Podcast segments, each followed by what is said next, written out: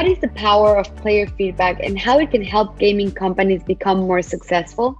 Hello and welcome to Affogata's podcast, Let's Talk Customer Feedback.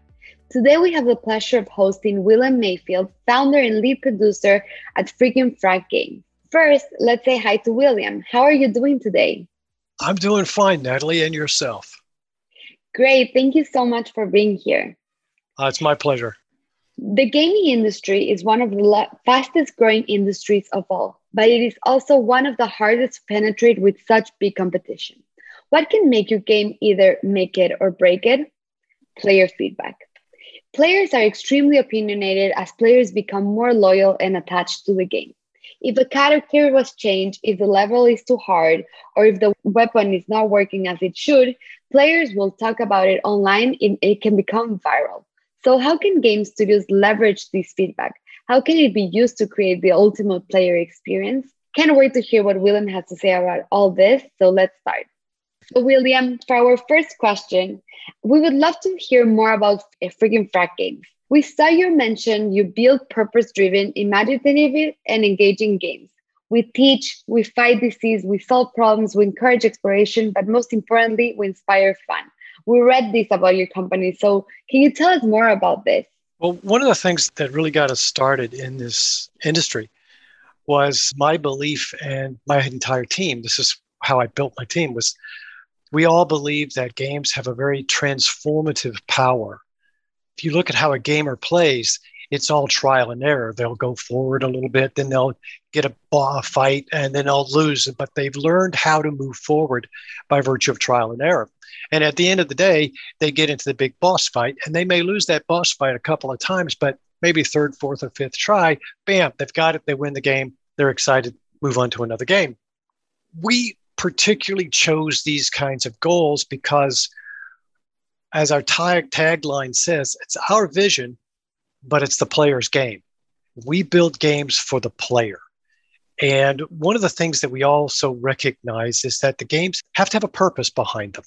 Sometimes we've been reading about some games that help cancer patients understand what doctors are doing to them and understand some of the kind of procedures that they have to undergo, but it also recruits them to take their meds when they need to take their meds.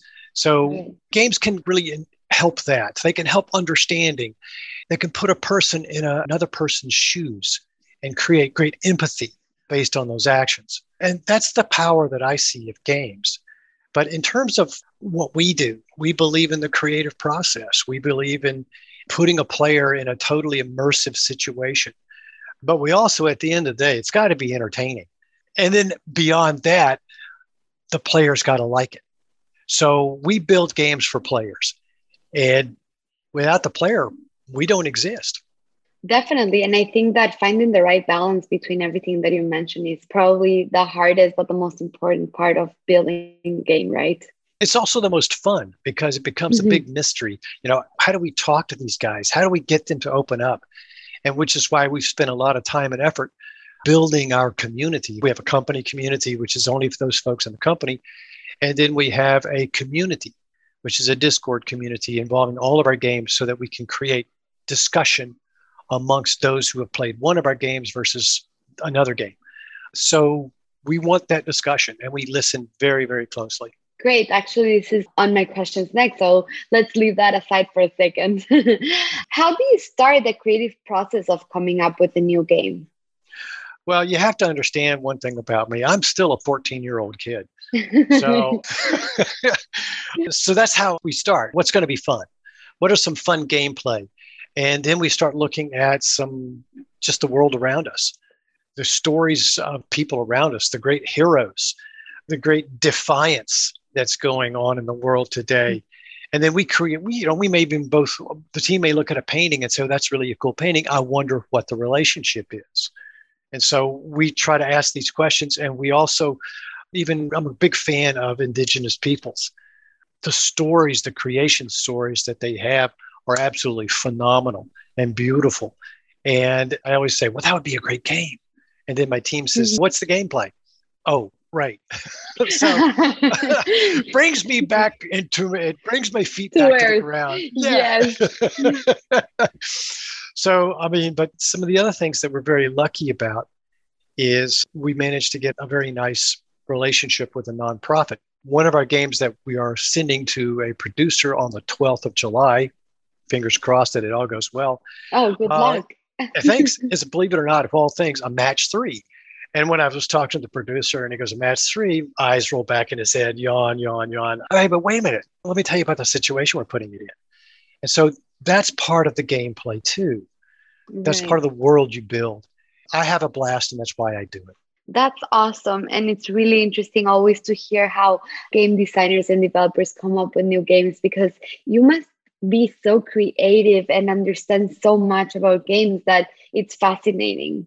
It really is fascinating. And you know, I keep learning more and more every day. I haven't stopped reading about game design or game development or coding. I've stopped teaching myself coding because I found a great coder who does my coding and is brilliant, and he's teaching me now, oh, wow, uh, which is great. absolutely amazing. Yeah. Um, but yeah, you can find great, cool stuff everywhere you look. I completely agree with you. That's so interesting. And as part of your game, I kept reading about your company and I came up with really interesting content. And I wanted to ask you about a phrase that I read that you call yourself a collaborative builder of player centric experiences. We would love to hear more about this term and how do you create the ultimate player experience? Well, again, everything goes down to the player. So we thought we would start with the player first. We want to collaborate with our players. They might be not, may not be a player of game A, but they may be a player of game B, but they have insight and they have what do they like? What are their favorite things? What kind of gameplay do they not like? And what kind of gameplay have they experienced that's absolutely horribly, horribly terrible? So we learn from how they've experienced other games, which means we're learning at the cost of our competitors which is a great way to learn because it costs them more than it does us. Definitely. but I mean, the other thing is when we say we want to collaborate with our players, it's not, I'm going to go back to our tagline again. It's our vision, but it's their game. And it really is their game. We're building it for them. So if I want my players to enjoy the game, I need to find out what they want in a game or how they want to deal with a situation and the gameplay we put in it. What are their thoughts? What are their ideas? And we just finished rewriting our core description, if you will, of the company. And part of that, we've changed some things in that we want the players to come and help us sculpt our vision with their praise, their critiques, and their suggestions. So we see them as a partner. We see them as a teammate.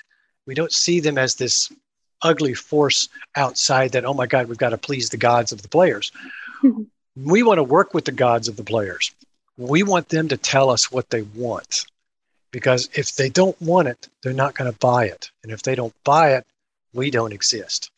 That's awesome because here at Affogata, we ultimately our goal is also to help companies become more customer player obsessed because we know that at the end of the day, the players or your consumers are the ones that are actually using your product. So you do want to listen to them, you do want to satisfy them, obviously, finding the balance because there's yeah. a lot of noise, a lot of feedback.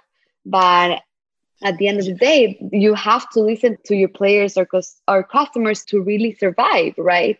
Yeah, I mean, that's the economic principle that we work by. I if we don't it. make them happy, we don't live, we don't exist. Frick and Frack will go by the way of so many others that have gone before us. It's kind of like going back to the film industry in the 1920s when film was just beginning to get big. It was silent film. And so the scripts were very simple. It was more slapstick comedy. It was emoting in with, you know, what a lot of games dialogue we use in a lot of games, which is the old drop down box, you know. But we've progressed beyond that now. And we've gotten to where technology is really doing and opening up different kinds of relationships. And we are very, very excited about those kinds of relationships.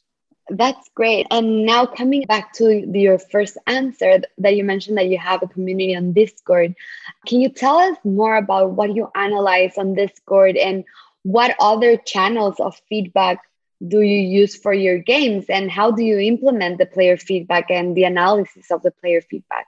Well, one of the things that we believe very strongly in is the best feedback is having a conversation with the player. If you can't have a conversation with the player, then it would be great to be a fly on the wall and watching them mm-hmm. play the game. Yes. I mean, that would be just absolutely brilliant. but again, player feedback, as we've said before, is really the key to success, we believe. And if we're going to do it right, we need to know what they like and the experience that we give the gamers what they're buying.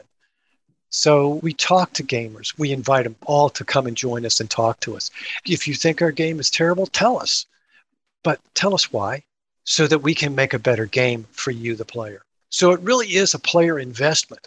If they like us, if they want to invest in us, we want their investment because we'll pay it off many time fold by virtue of building a game that they like that is if you will sort of like goldilocks and the three bears which is an mm-hmm. american tale, yeah. Yeah. child story you know she tries this porch and she says no it's way too hot she tries another porch too cold she tries the one in the middle ah just right we want our players to say ah just right mm-hmm. I love that metaphor. well, no metaphor then. but yeah, I mean, we try every opportunity to talk to our players. I completely agree, and I understand it can be really hard sometimes, yeah, but I agree. Really we also believe at Affogata that it can be hard also speaking with players face to face because sometimes people do want to please you. So we do think that also the best kind of feedback is the one that what you mentioned about the fly, for instance, would be yeah. to try to analyze the feedback that is not given to you, but rather the feedback that is given out there and you be able to analyze it. We think that it can be more objective as well.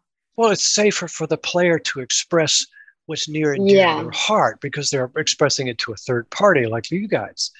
And this is one of the things where we really appreciate the opportunity that we will have later on to be working with you guys. Right. And definitely want to bring you guys on board. And we want to come mm-hmm. on board with you guys because you give us great value and you give it to us in a way that is non threatening to the player. Yeah, that's exactly what we feel that is necessary nowadays. And also, players feel that they can express more freely, as you said at the yeah. beginning. Yeah, that's totally right. Totally right on. And William, how do you approach conflicting feedback from different gamers? That's a really interesting process with us. It changes from day to day. It just depends upon what we hear.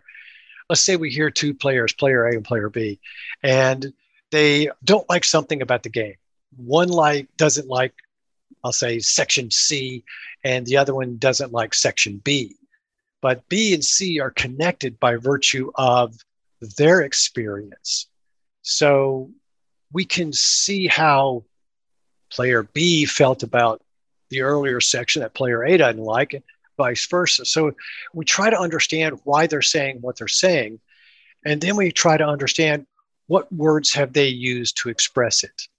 And we also kind of put out some blinder questions in our Discord community.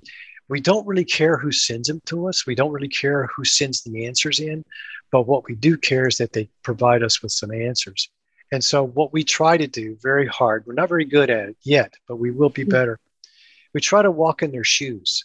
We try to become them and figure out what they're thinking as they're progressing through this level or, or through this player experience. And this is where it's really great to have a team that are avid players. They're more avid than I am. I'm trying to catch up to what they've done. They've played massive mm-hmm. quantities mm-hmm. of games. I've only played a small hill of games. But it's talking with them because they're avid players, they can give me some insight as to what we may need to change. So I'll create something, I'll run it by them, and they'll I'll say, What do you think? Great. Now I can run it by the community and see what they think. So it's nice to have that sort of A B testing, if you will. Definitely. And I think that that was beautiful answer to end this podcast because I do think that every company should think the way you do when thinking about walking in the player's shoes to truly understand how they feel about your game and to ultimately build the best game you can for your players. Yes. Natalie, thank you very much for this opportunity. It is a huge, huge opportunity for Frick and Frack Games. So thank you very much. And I want to thank you, Willem. It was amazing to hear insights from you, and, and we really hope to work with you in Freaking and Frack Games soon. And thanks all for listening, and don't forget to visit us at affogata.com. Okay. Thank you very much, Natalie.